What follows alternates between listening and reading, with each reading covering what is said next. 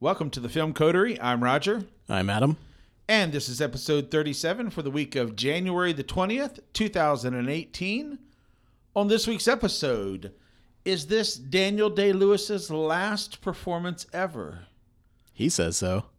And in our second feature of the night, does Nicolas Cage go full on Nicolas Cage? All this and more on the Film Coterie podcast.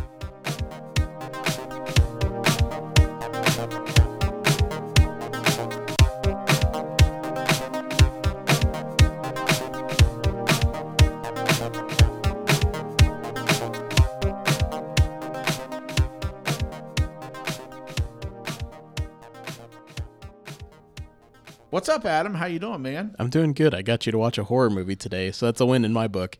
Yes, you did, and we'll talk about that horror movie a little bit later. It's Mom and Dad, and it has Nicolas Cage in it. yes, it does. Absolutely. Um, man, it's been a busy week for us here. Yeah, this is the third episode we're actually recording in a single week. We're we're compiling, we're compressing, we're trying to get material out to you because we got some travels. I got some travel coming up. yeah, and it's also Oscar season, and we're trying to get through as many of the Oscar films as we can. We've covered a good bit of what I think will ultimately become uh, Oscar attending, Oscar contending type movies. So Yeah, and I I want to point out our next episode should have our top 10 lists on it. That's the plan. So start cracking on your list. We want your list. We want you to submit your list. You can put them on our Facebook. You can email them to us. We'll have more details. I'll put it out on the social media, but start get out your pen and paper and start whittling down and figuring out what your top 10 films of 2017 were. Yep. And we'll mention several of those if you send it into our Facebook group. And when it comes to if we have a similar uh, movie, like if your number one is, I don't know, uh, Thor Ragnarok, and that ends up on one of our top 10, we'll mention you as well as that was your your your film. Yeah, we'll see how many submissions we get. We may actually put out a, uh, you know, we'll, we'll figure out a way to score. We might have a list that we can compile of what our fans thought were the Yeah. best movies of the year. kind of a curated list that direction. Yeah. Direction. Yeah, I, I like There might be a idea. clear favorite. There may not. Yeah, absolutely. So, anyway, we have we have uh, a couple movies to go over. I'm very excited about them, and uh, I think we should just jump right in. Yeah, definitely. All right. So here we are. We'll be right back with our first movie, Phantom Thread.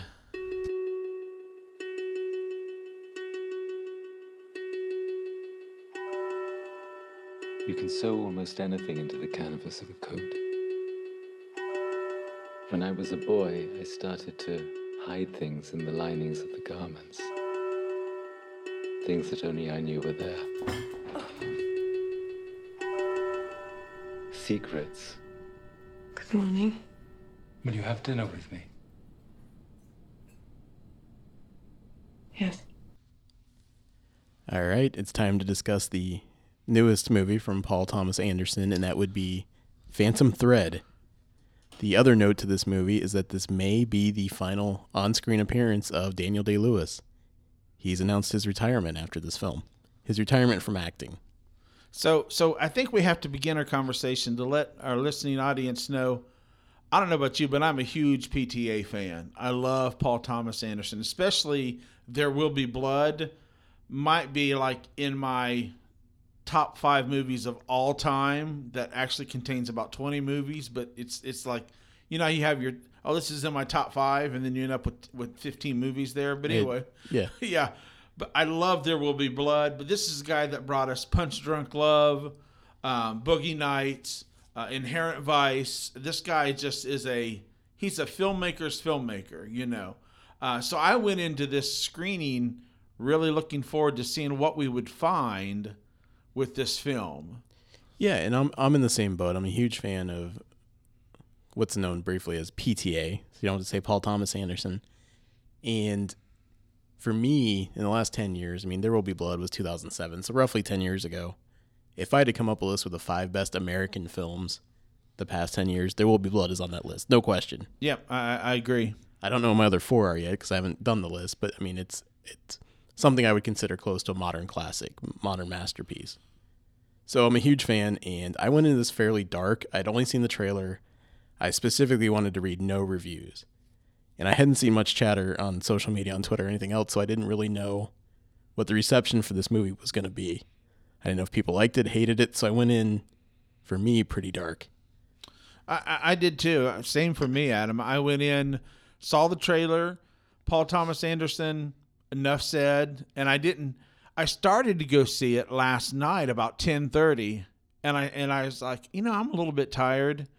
I can't be going to see a PTA film and and be kind of sleepy. You know, I, I need to be fresh and awake and ready to engage. You know, sometimes you go to the movies, you can just kind of check your brain and enjoy the big explosions. and then sometimes you go to the theater and it's like there's an experience. You want to see the craft of filmmaking, you know? So I ended up going this morning about 10 o'clock and um, I had a great experience. I, I just got to say from the very beginning, I just absolutely loved Phantom Thread. Um, I, I, I think we could talk. We I think we could literally tell you the entire plot of the movie, and it wouldn't spoil one thing for you. It's so well crafted. This isn't a movie that hangs on any major It- story twist or Yeah, performance. it's not a plot-driven movie. So, No. so I just want to say up front, I'm probably going to mention a few things that occurred during the movie, but trust me, it will not affect your enjoyment or maybe your dislike of this film. It's not critical to no big twist. you ruined the movie because you told me that the butler dies in the end, kind of a deal. Yeah, and he, what we have in this movie, I saw the late showing. Um, I was enraptured by it, and what this movie really is, and the, the trailer doesn't quite get there with explaining it, is a triangle between three characters. Uh, Daniel Day Lewis, who plays Reynolds Woodcock, his fiancee Alma, and his sister Cyril. I won't call this a love triangle, but this is an infe- this is an affection triangle. This is three people that care about each other in different ways and they're always kind of bouncing off each other and there's a they have to play off each other for this to work. And that's what the movie really focuses on is the relationship between these three people.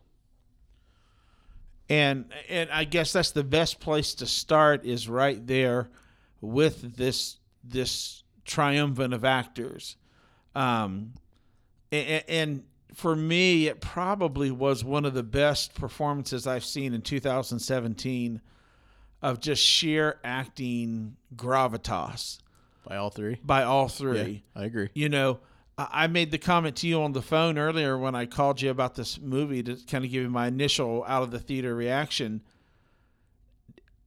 Daniel Day Lewis is so great in this film, and he plays such an understated quality to his role that he allows the other two the other two women in this film to really in one sense almost outshine him to a degree and it's because he he puts that canvas out there and allows them to to do, to to act the way they do. I mean, it's just you know, it's if this is his last role, it is a sad day for cinema. I'm sorry, because that was a a tremendous performance by an actor, and I've got to say it. The the the, the other the other actors, um, Lesley Manville and uh, is it Vicky Krieps?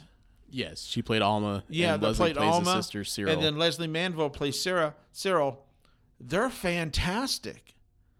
I mean, just excellent. And you know, Cyril is the, you know, this is 1950s London. It's set in the fashion world where he's a tailorer, and it could have really got into classism a little bit, and it could have got into she could have been the dour, kind of cold-hearted house leader, you know?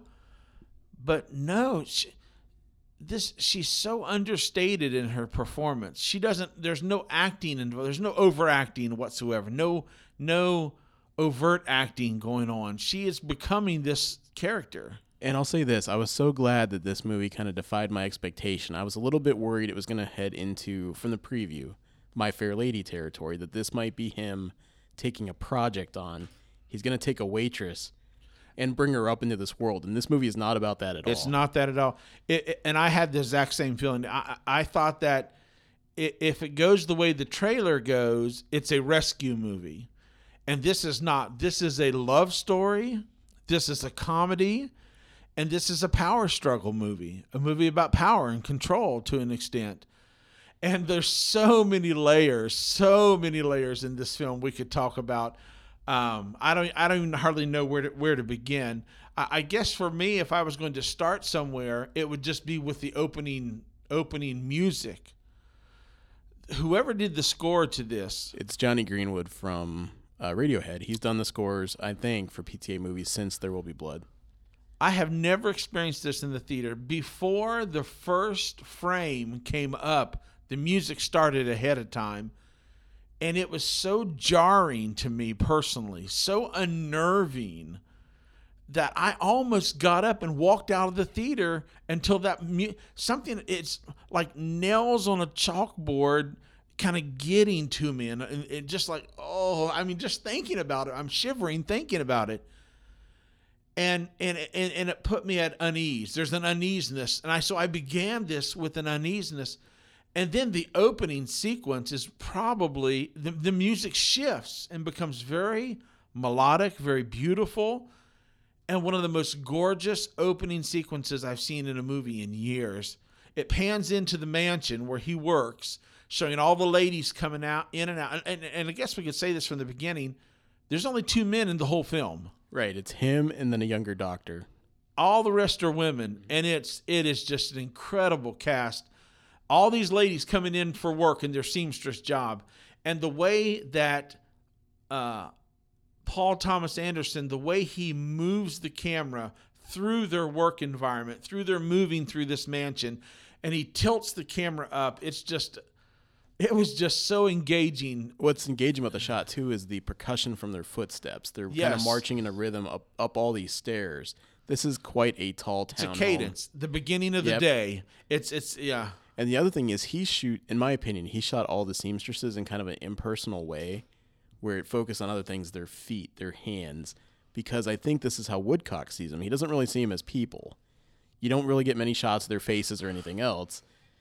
They are just Oh man. his engine Well, that, that builds his creations. Well, another thing that blew me away about this movie, he shoots this from different perspectives. Yeah, that's amazing that he pulls this off. I mean, and he pulls it off seamlessly.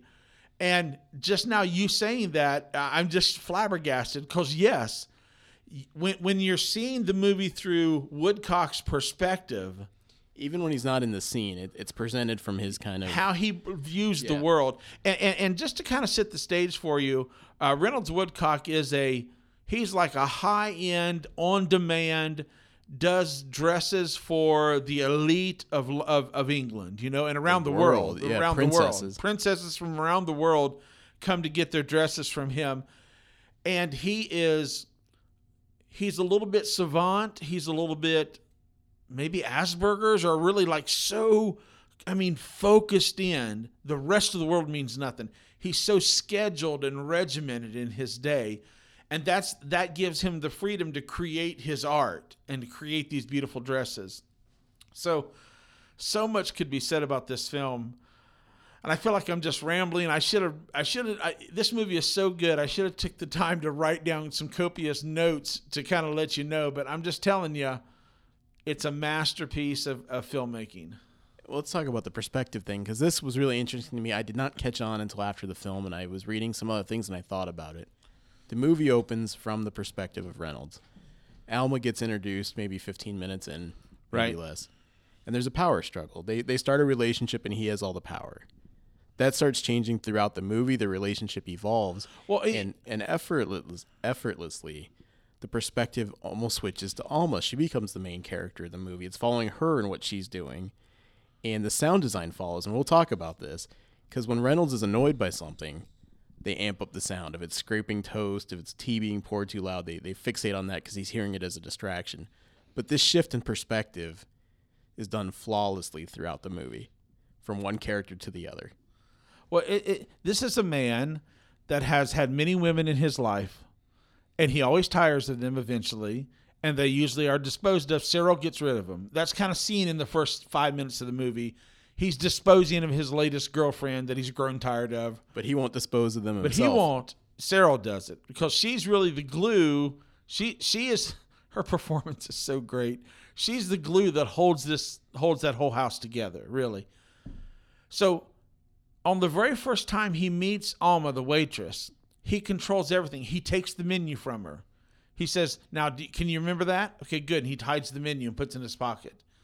They go out on a date that night. He reaches over and he brushes off, says, Let me see what you look like behind that makeup, and takes off her, her lipstick. Then he orders her, Can you come back to my house? Not for a romantic rendezvous, Work. work. He wants to dress her. He wants to get her measurements. He wants, you know, and it's like you're thinking, And it's not sexual at all. He's almost asexual as a character. Yes. This is just his obsession is is the female frame and dressing it. Yes, absolutely. And you think that it's going to go down that trope of, uh, okay, another misogynistic man that's going to control the woman and she's somehow going to win him over and change him, right? Well, here's the deal. She bucks him from the start. I mean, she is defiant. She's going to lead her life. We get no backstory about Alma at all. I'm sitting here. I, I was I was kind of speculating. What is her backstory? What has caused her to have no? Sit in the 1950s. She's definitely a foreigner. She's not from England. We don't know where she's from, who her parents are. She has no family that we know of. She's just working as a waitress in a small countryside town outside of London. Yeah. And, and so, um, but there's an inner strength that is there. And she says something to the effect of, I'm going to live my life the way I want to live it. And the way he cross cuts in, in time to the doctor, who we find out halfway through is the doctor. Because during the beginning of this movie, it flashes back to, it flashes over to Alma sitting with this other man in a real dark area with the lighting and the fireplace and stuff. And you think, okay, is this way later? What's going on here? Well, you find out it's actually the other male character in the film, which was a doctor called in to help help treat you know Reynolds when he's having a spell. Um, and she said, and she like opens up to him and says, you know, I'm going to live my life my way. Uh, and then she tells him later, I gave him every piece of me. I gave him all that I was. You know, I mean, just I'm telling you, Adam. Whew, this movie just blew me away, and so so many different levels. You know, the music is great. It's funny. There's some great comedic elements here, specifically a, a scene that I don't want to spoil, but let's just say Alma decides to plan a special night for this guy that's regimented. And he's so befuddled. Daniel Day Lewis's, Lewis's character is so messed up that he don't know what to do. And he, when he comes down that night after the whole, after, you know, he gets himself together, I just laughed out loud, you know. Well, let's get to the main point here is that how was Daniel Day Lewis in this movie? And if you've seen him in the, you know, in There Will Be Blood or Gangs of New York, those are very loud characters that exist, you know, outside of the skin. Their very presence is known in the room all the time. Reynolds Woodcock is the opposite of that. He's a character with an internal struggle and he's very quiet, but he's reserved. He's he could be both childlike and fatherlike in his demands. One, he wants to control everything, but sometimes he just wants to be nurtured and cared for. So he oscillates between these two levels.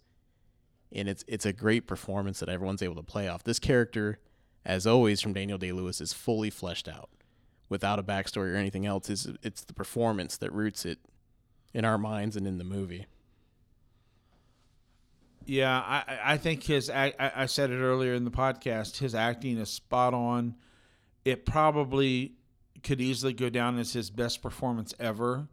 Um, there's such an understatedness to his performance. He lays literally the canvas on which um, Alma and Cyril will act on and be just just amazing in. Um, And there are important scenes that there's nothing there but a look. I can think of two scenes that are, Yes. are very key to the movie. And it's all just in He- two characters so looking and reacting to each other. he, he you know i heard i've heard that he uh, uh, you know afterwards you you do some research on the film and stuff and i heard that he learned to be a seamstress he learned to sew because he wanted he just seemed so natural it, he looked like a guy from 1950s london that had been a seamstress or a courtier A tailor. tailor whatever you call him, all of his life he was completely at ease with all those women around completely at ease completely asexual, nothing alluring, never demeaning to the women, never condescending to them. Um, just just a fantastic role, I tell you. Uh, his performance was excellent, And I think he was really, I'm going to be honest, I think Alma and Sarah outshined him. That's how much I think Yeah, of their the roles. roles are more expressive. Yes. and that's that's where they could really shine. Oh, yeah. So then we have Lesley Manville, who played Cyril, the older sister. I think older. She same age or older. Yeah, old so and so. He calls her old so and so. She's the the business mind of his empire. She's the one that arranges for the client. She takes care of the day to day, and she keeps him focused. Her job is that as the manager, but it also has a very maternalistic side where he goes to her for advice. Yes. She's the counselor. She tells him what to do, what's in his best interest, and he likes her protection. He can freak out if she's not around. This is very much a, a child mother relationship. she Even though is- they're brother sister, there's a very maternal side to her. She's the safety net. She's the security blanket. Um, and it's this triangle. I, I, I don't want to get ahead of ourselves, but it's this triangle that really made me think of Rebecca, the movie, the 1940 movie, the Hitchcock movie, where Rebecca is this first wife that's the haunted, almost in in this movie, Rebecca is the mother, the the the, the picturesque bride, the mother that was not there to be, you know. Um, and then in Rebecca, there's the dour old lady that runs the house, the new young bride that comes in. I mean, the parallels are just really fascinating. And this movie, Phantom Thread, takes a what I would dare say is a Hitchcockian ev- evolution toward the mid- last third of it. You know, it gets kind of thr- not thrillery, but Hitchcockian. I don't know how else to say it, and it takes on Vertigo comes to mind with Kim Novak and Jimmy Stewart. That how that relationship changes. Kim Novak in the beginning of Vertigo is completely dependent on Jimmy Stewart, and by the end of Vertigo, she is completely controlling Jimmy Stewart. Um, a lot of parallels there.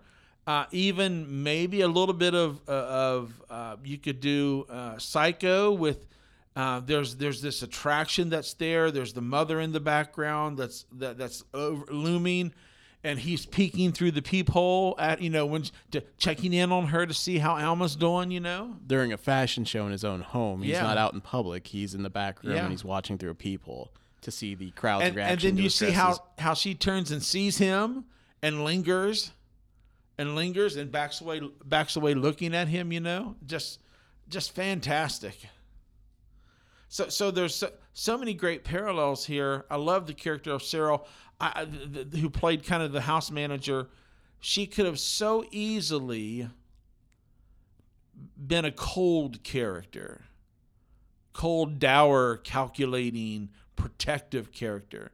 She's very protective. She's very calculated, but she's not calculating, which I think is two different things. And there's a warmth to her. She comes to really like Alma, and she does something she never does. She intercedes into his world at breakfast one morning. Just just the the the, the motif of breakfast every morning, resetting the day, the way he likes things, you know. And she interrupts that and says, "Well, I can get rid of her if you want me to, but I, I like this girl." And he turns and looks at her and he says, "You like her?"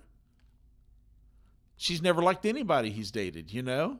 I, I don't know. I just And it's nice in this movie. There's no villains. There's no characters with even a motive that's in opposition.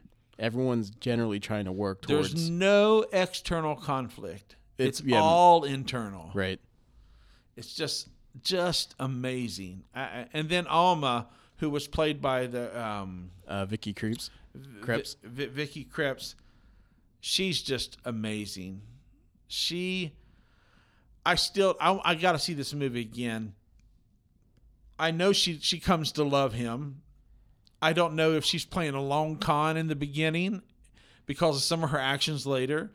There's a point where I wonder about her sanity, and then I don't. I, mean, one of the most complex under and and all three of these roles are so understated. You know, uh, Alma and Cyril are are more exuberant, but even in by standard Hollywood standards, this is a very down, very internal story here. I, I tell you, it's just. I know I'm going on and on about the movie, but I, it's just just absolutely brilliant to me. Now, now for the real meat of the movie, and this is what I really loved about it because people were all wondering what what Paul Thomas Anderson was trying to say with this movie. What I took from it was this is really a movie about what we do in relationships and also about the creation of art because they burn up resources. There's a cost to both of those. So for instance with art, you also you often hear the term tortured artist. A lot of art comes from suffering. You know, Billy Joel was making much better music when he was going bar to bar and didn't know where the next meal was coming from than when he had three houses. So, and that's the thing is that he's he's got to do something to make this art. And is he's a tortured individual, and he needs something to feed that. And you see that he's a little bit manic. He's up at four in the morning working, but after a big show and he's had success, he collapses. He's in bed for three days and he's like a child. Yeah. And then with relationships, we've seen his muses. You know, if he's a furnace, they're the coal that he puts in, and when they're done, he gets rid of them. Absolutely. They're not renewable. He just moves on. So again, it's about the relationships and the cost, what we take from them. So I think it's a nice mix that I think PTA is just really trying to get into is that there's a lot in common between the creation of art and the fostering of relationships. Well, I think you you hit the I think you hit the nail right there, Adam. It's definitely about the cost of love and the cost of self for love. Um, uh, Daniel Day Lewis makes a comment at some point when she finds out he's never been married, and he said, "Well, one, I I, I didn't want, I could never lie, or I I I, I, I couldn't be dishonest." And what he's saying is not that I, I couldn't lie to my wife. What he's saying is I couldn't I couldn't give myself to this. How do I give myself to another person when I've given myself to my art? You know, how, how do I give? And so he doesn't see that there's any way that because of what he's given himself to with, with making dresses and designing dresses, he, he can't give himself to another person because that would take away from his ability to create art. And it, yeah, the cost. I mean, it burns things up. He burns through the muses. I mean, there's a cost to what he's doing. Yes. That, that fuel for his fire. Yes. Now, what does it say about this movie? We are two white men, middle American men, one of us middle ages, one of us a little younger pup here. And we are going on and on and on about a movie about a dressmaker. But it's not really about fashion or anything else. This is a movie about relationships. saying that's the point. That's what I'm getting to. Don't judge this book by its cover. This is not a only go see this if you're into high fashion.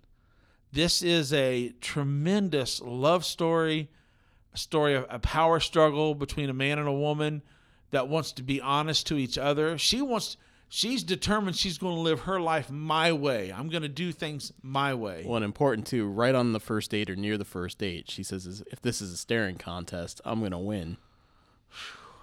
Yes, absolutely. And what does Cyril say to him when they have a confrontation? Don't mess with me. I'll run right through you and you'll I'll leave you on the floor. she's she's about the only one that can put him in his place. You know? And so here are these two women that he desperately needs. He falls in love with one, or, or we assume he does, right? We don't know for certain. He fall, falls in love with one, and the other is a motherly figure that is the driving force behind his business. You know? And what we do know through exposition is how important his mother was to him. Absolutely. She's a specter that literally haunts the, the frame around his life. And he puts her, her hair and little trinkets of her in his coats. He Yeah. sews stuff into the lining. yeah. So there's another figure that's just a specter outside of the film that's always there. Wow. So I, I, I recommend highly. You need to go see Phantom Thread. It's one of the best movies of the year. I, I think Yeah. it's going to be on both of our top tens. I'd be shocked if it wasn't. It, it's gonna yeah. It, it, me, I'm the same way. Yeah. Anything else you want to say about? There's some, we could go on and on and on and on about this movie, but I think we've covered a lot of ground. Yeah, and even the cinematography is just incredible. And I mean, I was ready to give it to Roger Deakins for Blade Runner 2049, but this I think was superior. There's a shot at a New Year's party, it's just a long shot following him through a crowd, and an emotional moment at the end of it. And it's an amazing shot, one of Yeah. the best shots I've seen all year. Yeah, I, I agree. So, well, I think that's going to wrap it up for Phantom Thread. Adam and I both loved it. We recommend you go see it. Um, get to the theaters. Give us your feedback. Um, what did you think of Phantom Thread? Was it worth Was it worth your time? Did you see something we didn't see? Get into our Facebook group and uh, uh, let's get let's get a conversation going about it. So, All right, we're going to take a break and come back with. We're going to switch gears and go to horror. Mom and dad time. You sound thrilled about that. Oh boy. You're listening to the Film Coterie podcast. We'll be right back.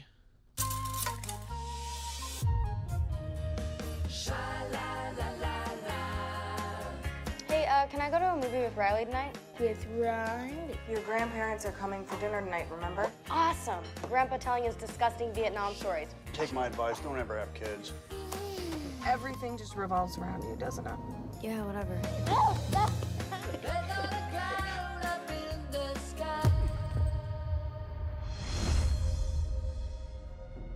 What's the rush today?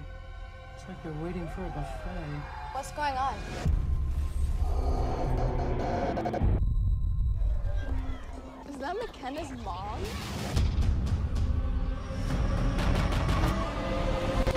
Multiple reports are now coming in of parents murdering their own children. Listen to me. We have to get out of the house before mom and dad come home. Dad? Okay, we're back. Our second movie of the evening is Mom and Dad, a new horror movie from Brian Taylor of Crank fame, and starring the one and only, the completely irreplaceable Nicolas Cage, I love me some Nicolas Cage, let me tell you. and Selma Blair as the mom. Yeah, absolutely. So, in this movie universe, something has happened to the parents. Some rogue signal has gone out over the airwaves and has made them kill their children, want to kill their children. Not just any children, their own specifically. These are like heat seeking zombies that have one target, which is an interesting take on the genre. They're not just maddened by a virus, they have very specific targets. And what it's based on is in nature, there are some species like pigs and some other animals that can go through a period called savaging, where out of nowhere they will kill their young, not for food, not for anything else. They will they will kill their young, and it's usually for herd survival. You know, in case they're heading into a season with not as much food or anything else. Sometimes you just have to thin the herd, Adam. Well, this is the human version of it, as parents go crazy and must kill their offspring. Now I have a question because I I'm just coming to the horror genre. You are I, you're really the expert here. So so let me ask you some questions. Is this movie intended to be campy and funny? yes. Okay. I hope so because it seemed like a couple times they were trying to be really dramatic and scary. It's meant to be campy, fun. Don't take it Correct. seriously. Yes, the cheese is in full effect, Right. and it's it's But- played for laughs. Because because there's one scene, there's a birthing scene. yes, And when it went to the fake doll baby, I was laughing. I I, I Yeah. actually chuckled out loud at that scene. Right. And I thought, okay, I hope they're going for campy here. yes, you know, they they clearly are. I kind of wish, as morbid as this sounds, they'd have went for it a little bit more. Right, they're actually restrained in this and movie, they restrained, and and because they were restrained, it kind of added a little bit of a serious tone to it to me. You know. Um, and so you know I, I ultimately I, I wasn't a fan of the movie i didn't really like the movie um, but there were things in the movie that were likable you know um, you know so i'm glad it was meant to be campy and kind of funny intentionally Yeah, and there's a great setup at the school. No one really knows what's going on yet, and all of a sudden, school hasn't even let out yet, and there's all kinds of parents outside this fence waiting to get their children. It's weird. It's creepy. You know, you're in like a Twilight Zone or Black Mirror episode of something has just gone wrong. And then all hell breaks loose when, you know, they, they couple kids break over the fence and and their parents again are not just killing any children. They're specifically just taking out their own offspring. And they act normal to the other children. There's a scene where a guy coming out covered in blood with a baseball bat says hey to the neighbor kids like nothing's happened because they're they're not his kids. It's just normal Yeah. to them. yeah And uh, the movie goes from the school to basically back at home, where the two main leads are a teenage daughter and her, and her younger brother, are now holed up in a basement against Nicolas Cage and Selma Blair as their parents, who are trying to get in and get them. Nicolas Cage, we need to talk about him in this movie. He's full on Cage mode. I, I liked I liked him in the role. I got to be honest with you. He um he plays Nicolas Cage great. How else do you say it, Adam? Um, He's got a Gonzo level that he brings. yeah, there's one scene specifically, and that I thought he he did such a good job. It took me out of the movie, and that's the, the pool table scene in the basement. Yeah, I like that too. I, I mean, it, like he, I'm he like, monologues. yeah, he monologues. I'm like, okay, we just got into some serious acting right here, and then a real moment between him and his wife, in the midst of all this buffoonery of a horror movie, you know. And I thought that's that's strange, and it took it, it, it was just almost misplaced in the movie. But it showed me well, the dude can when he when he rolls the sleeves up, Nicolas Cage can still act a little bit, you know, because he went full on crazy there, you know, full on I've snapped mode, you know, and went monologue on us. It was great. I was like, that's really good. Yeah, so things that don't work so well. Uh, there's some flashbacks, and then there's just some cuts where it'll go from an action scene Yeah. to, to a fade in black, I agree. and it's black for a couple seconds, and it, it kills kind of the momentum, which is surprising, because this is from the director of Crank, a high octane, hyperkinetic film that never stopped moving. This one could have used some of that energy. I agree. and it- it's lacking there, and it, it kind of kills some of the momentum the momentum the movie brings. But Nicolas Cage is fun. There's a lot of jokes with the saw. The saws all is the company. and It saws. Yeah, Saul's all. all, and it saws all. it's tough to say, but Nick Cage and Selma Blair keep repeating it. It, it makes for some funny gags. yep. It's a little bit of Home Alone with the kids preparing some defenses against the parents. Oh yeah, absolutely. And uh and then there was there was a, it was kind of comical, a little bit of a funny scene where we get three generations going at it Yes, it's not. Yeah, at it's a one time. scene. You know, that's a pretty good. I I thought okay, that was pretty. This is a movie that could have been. With just a little tweaking and a little shifting for me personally, could have been really, really funny and really, Yep. really enjoyable. I mean, it, it misses the mark, but it's not missing by too much. And with a little extra work, couple tweaks here and there, I mean, it would have been pretty good in the horror comedy world. this is a um if we had all our gang together and we were sitting around in your apartment drinking some beers Yep. and and you pop this on uh, I, I could see some good banter and chatting back and forth during this movie. And it's also missing kind of an iconic scene. There's no kill or something that's really memorable. So, I mean, that's kind of the, the things it's missing. Well, It leaves it open for a sequel. well, you know, the thing of it is, is that because of the subject matter, you can't have that iconic kill in one sense because it's parents hunting their children. Now you can have a reversal where one of the the children iconically kill their parents, but then you have a child killing their parent. You see what I'm saying?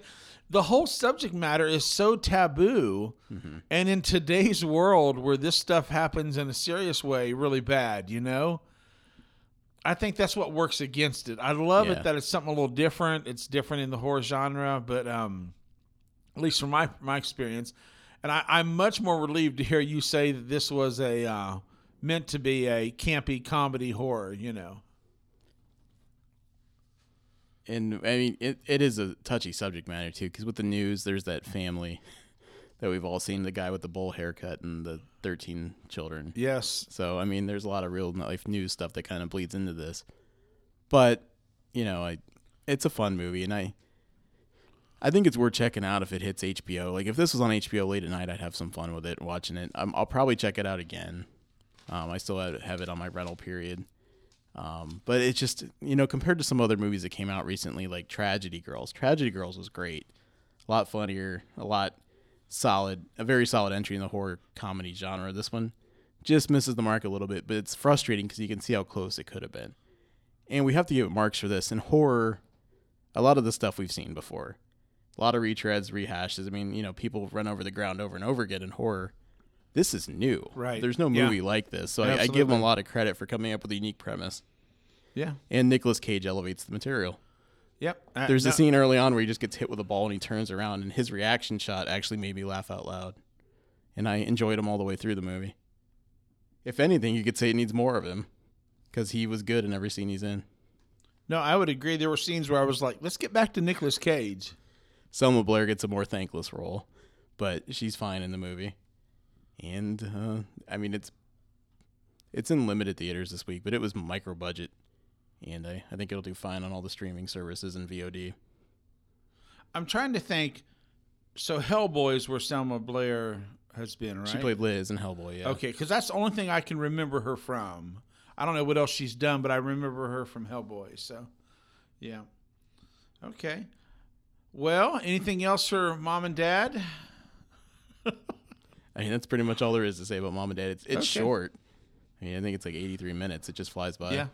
Well, I think that'll wrap it up for that. Uh, I'm really excited about our next our next segment we're going to do. Uh, so stick around. Adam and I are going to each share five films that came out in 2017 that we think either flew under the radar or that you might have missed that is now worth catching on video on demand or maybe even Netflix and Amazon Prime or Hulu. So you're listening to the Film Coterie podcast. We will be right back after the music.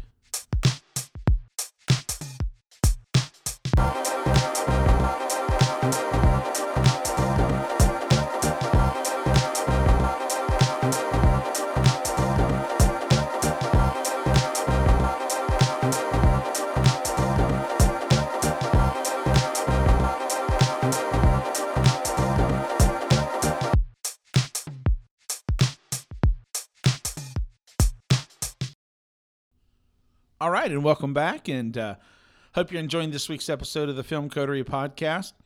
Adam and I have a special segment we want to kind of do this week, and it's and it's gonna we're gonna just gonna call this under the radar, you know, and this is five films that we've picked that we really enjoyed, that we think you would like, that probably you missed in 2017 or maybe didn't get time to go see uh, that you can now check that's either on Netflix or Hulu or Amazon or video on demand. They're all available, you know? And so I, I didn't do my order in any specific list like the top five. uh, They're not like number one's not better than number five. These are just five films that I've pulled out. How did you do your list, Adam? Yeah, the same way. These are movies that are not in my top 10 list, but that I adored from this year that I, I think people may have missed out or didn't hear about. And they're not going to hear about from top 10 lists. That's why I picked them as a way to at least put a spotlight on them and say, hey, you should check out these movies if you think you're into the material. Yep. Now I do want to have one honorable mention. Look, we do honorable mentions at the end, right? I have one. You probably have a couple you want to mention too. Yeah, we'll save those for the end. Okay, we'll save this for the end. Um, I'll go ahead and go first. Um, the first film that I want to mention um, was very limited released into the theaters. It's primarily been on Netflix. It's a Netflix original movie produced by in Netflix, and that's Mudbound. And this movie just blew me away when I watched it.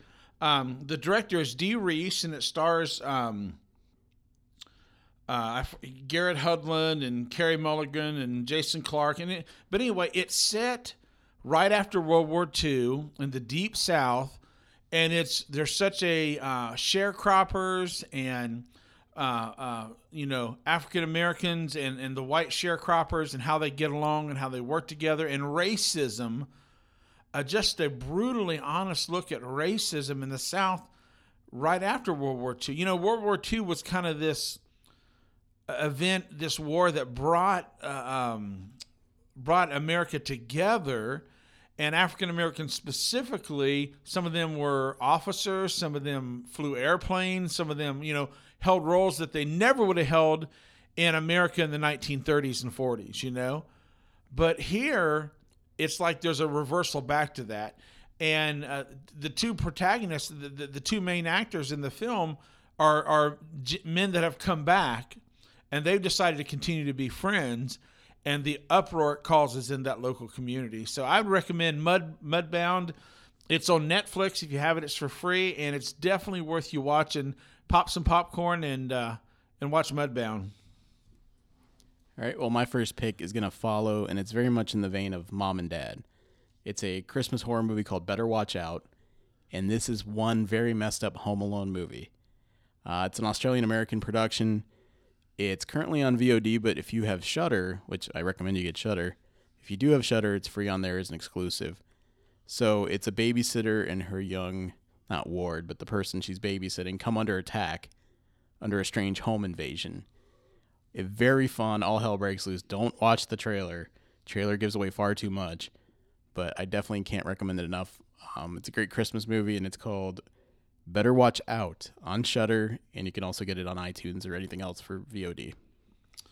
Awesome. Sounds good to me, Adam. Um, my next film is one that snuck up on me that I wasn't expecting to like. We just happened to pop in and watch it on a Thursday night.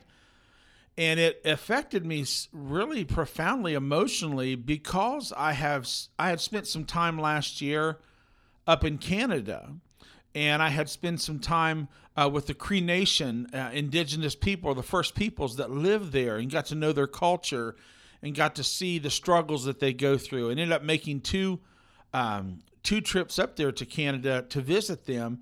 And there was a movie that came out that dealt with conflict with the Native American indigenous people here in the United States, and that's the movie Wind River. Um, uh, Taylor Sheridan was the director, and um, it stars uh, Jeremy Renner and uh, Casey Esbell, and it has to deal with the murder and the cover up of that murder. And you have the Native American lands, which they have that that's kind of a sovereign ground for them.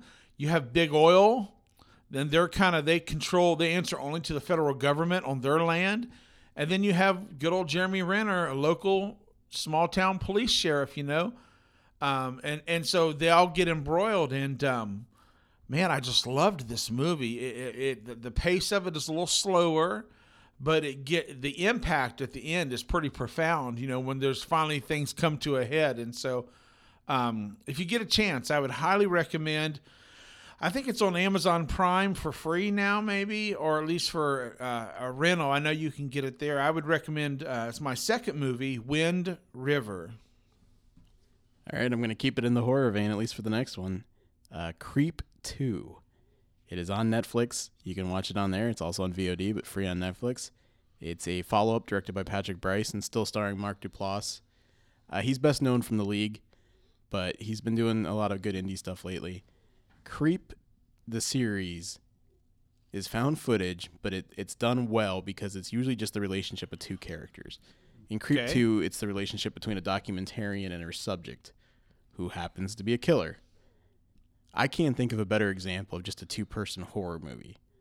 These two bounce off each other, change each other, and have such an interesting, engaging relationship that you don't know what the hell's going to happen. He just flat out tells Right. her right off the bat at the start of the movie, I'm, I'm a killer. I'm kind of going through a cold spell, midlife crisis. I don't know that I want to keep doing it. I don't know that I'm going to kill you.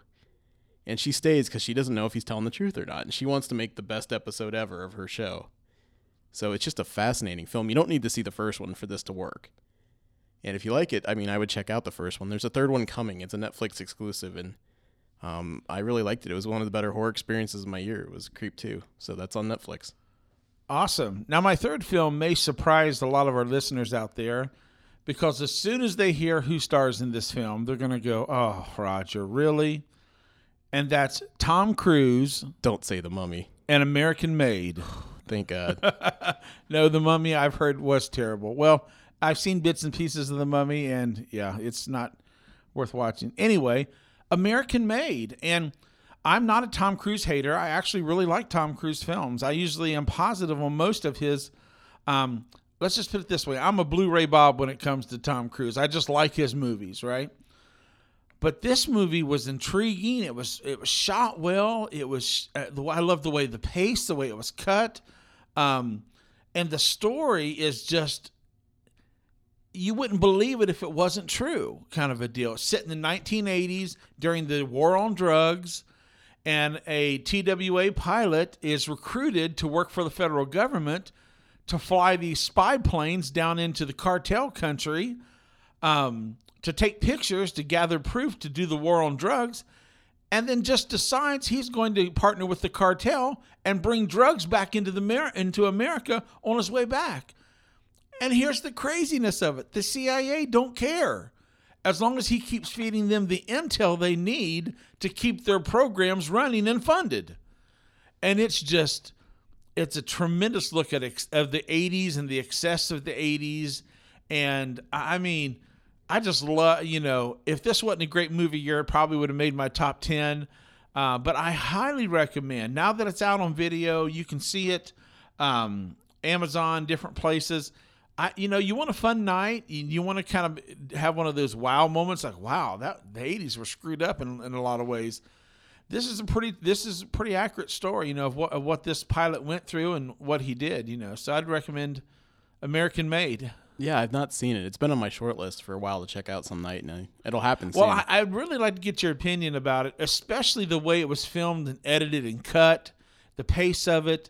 Um, there's a use of VHS footage all throughout the film, which is really cool because it gives it that 80s look, you know. So, yeah, I would love to get your thoughts when you get a chance to watch it.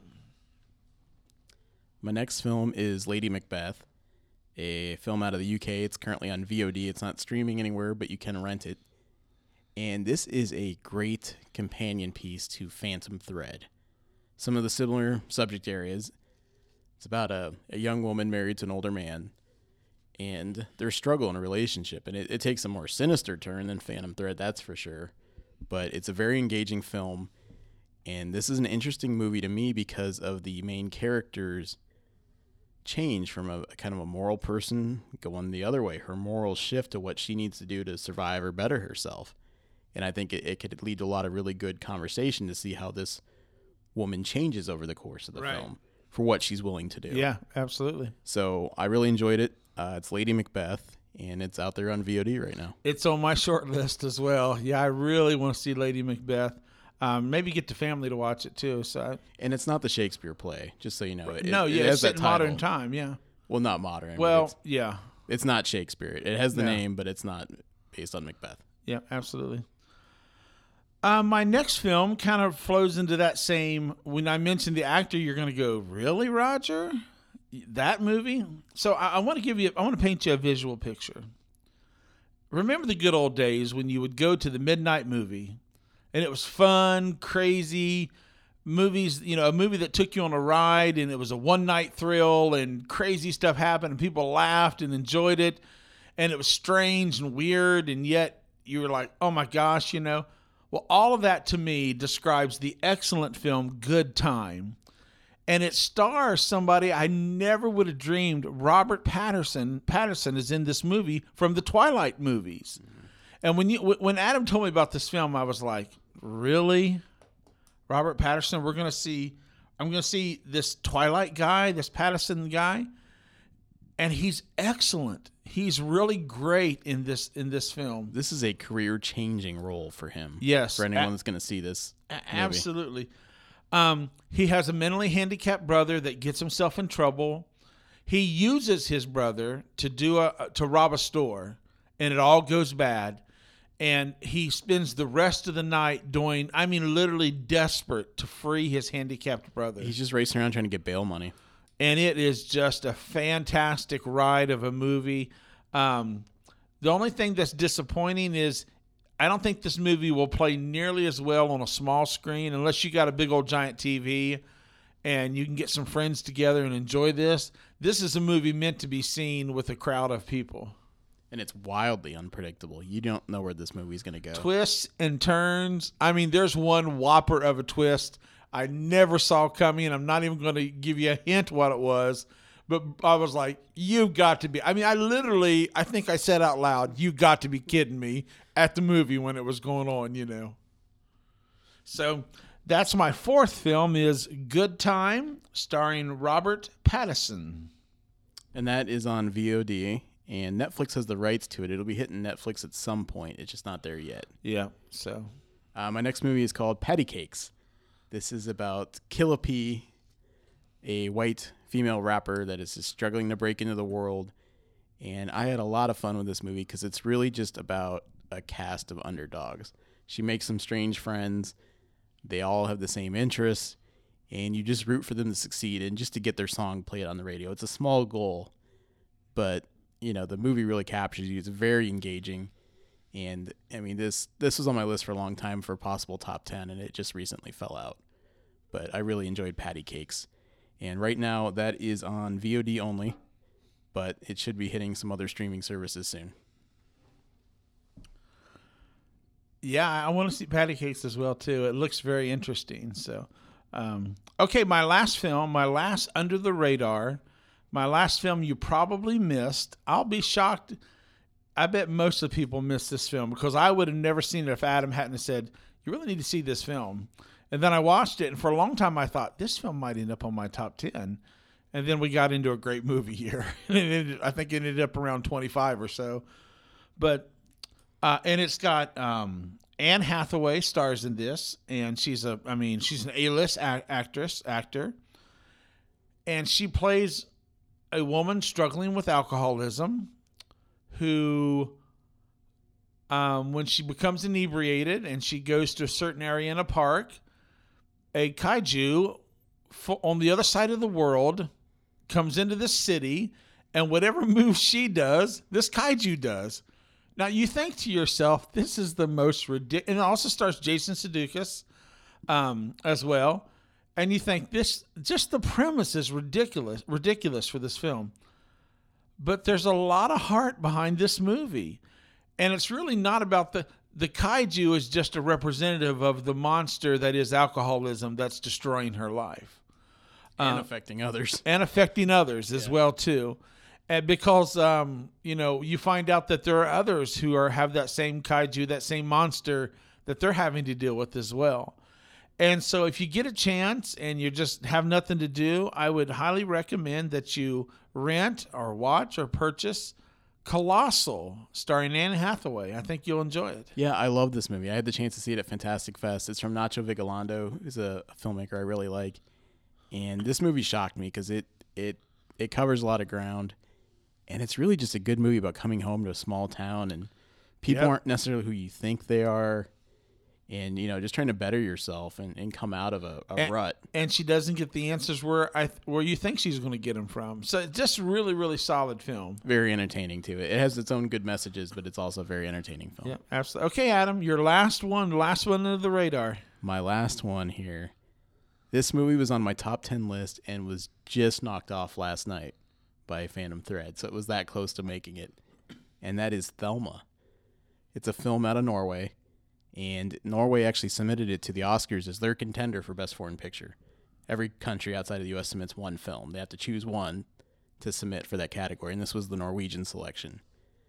This is a sci fi thriller some horror elements as much as you know carries a horror movie it has some of the same kind of body horror someone going through changes developing powers kind of angle but i think it was even done better in this movie than carrie you have a girl going to college that really starts developing some powers her parents are scared of her her classmates are scared of her she affects everyone around her and this is an incredible origin story it's not a comic book movie but if it was it'd be an incredible comic book movie Wow. and it ends and you just don't know which way she's going to go. Is she going to change the world and be a hero or a villain? Because she is powerful. I've got to see this movie, man. You you described it to me earlier, and I thought, man, that's, that sounds like a great film. So Right now it's only on VOD. It just hit iTunes this week. It was in limited theaters in December. So now it's out for rent or purchase on iTunes. And it's Thelma. I, I can't recommend it enough. Yep, I'm writing it down right now. Thelma, go watch. And it I don't know if it made the shortlist or not, but it was submitted to the Oscars, so it could be a contender Wow. for best foreign Well, we'll find out in a couple weeks. I think maybe next week or Next something. week they come out. the, the nominations come out. I only have one honorable mention. You probably have a few as well that you want to mention.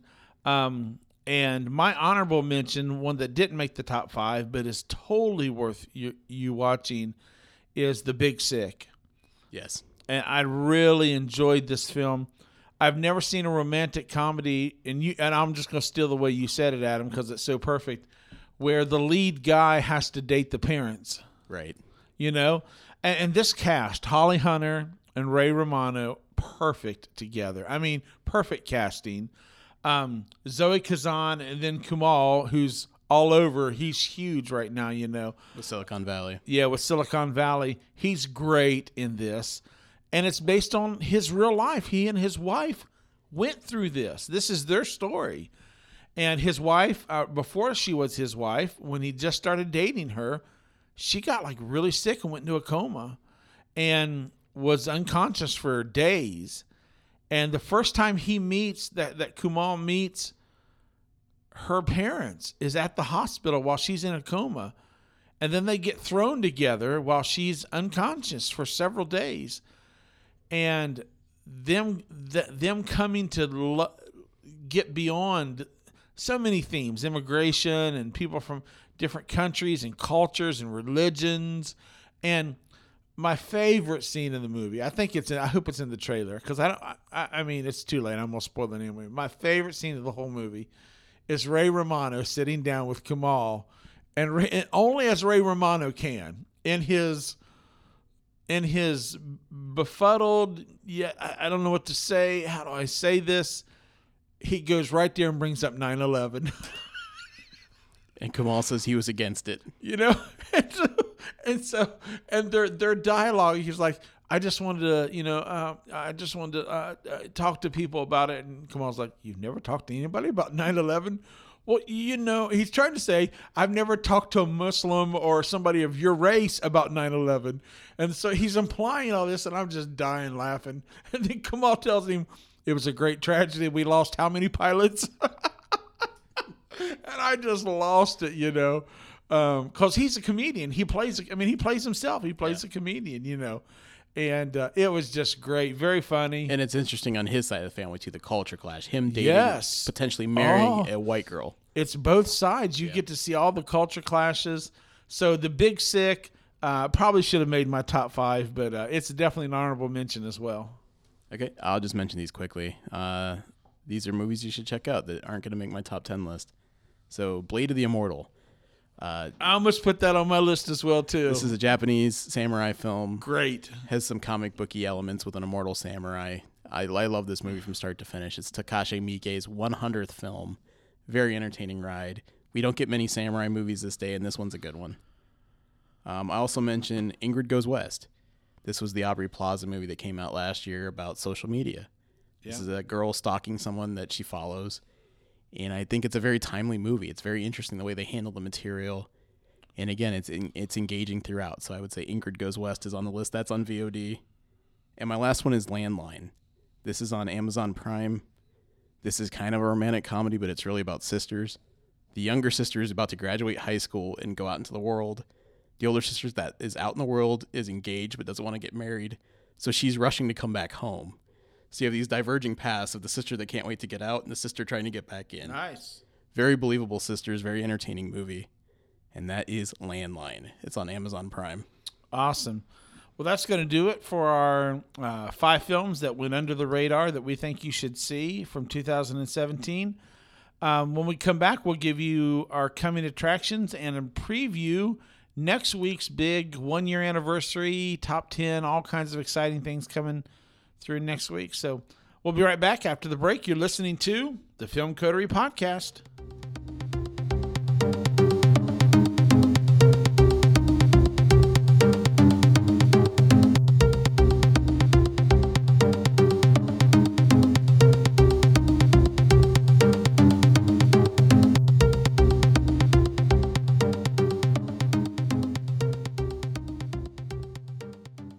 Right, and welcome back. It's time for coming attractions, and I don't think we really know what our feature film will be next week, do we, Adam? We're kind of getting into a lull period in February, end of January. Yeah. Um, we're also catching up on some award winning movies that we haven't seen this week. So we'll have something new to watch and review next week. We just don't know what it is yet. More importantly, next week, we're doing our top 10 list. Yep. Our best films of 2017. And uh, we want you to submit your films as well, too. It's hard to believe that we're one year into our podcast. We started with The Founder back in January of 2017, and we finished with Phantom Thread in 2017. What a year in film we've had. I'm getting the balloon drop ready in our office so it can come down over our heads as we finish the 100th, not 100th episode, the one year an- Yep. anniversary episode. I love it. So uh, stay tuned for next week's episode. I think you'll enjoy it. Um, let us know if you agree with our top 10 or not when we do it next week. Submit your top 10. Let us, come on, let us mention you on the show. We'd love to do that. So, on behalf of Adam, I'm Roger, and uh, we're going to call it a week. We'll see you at the movies.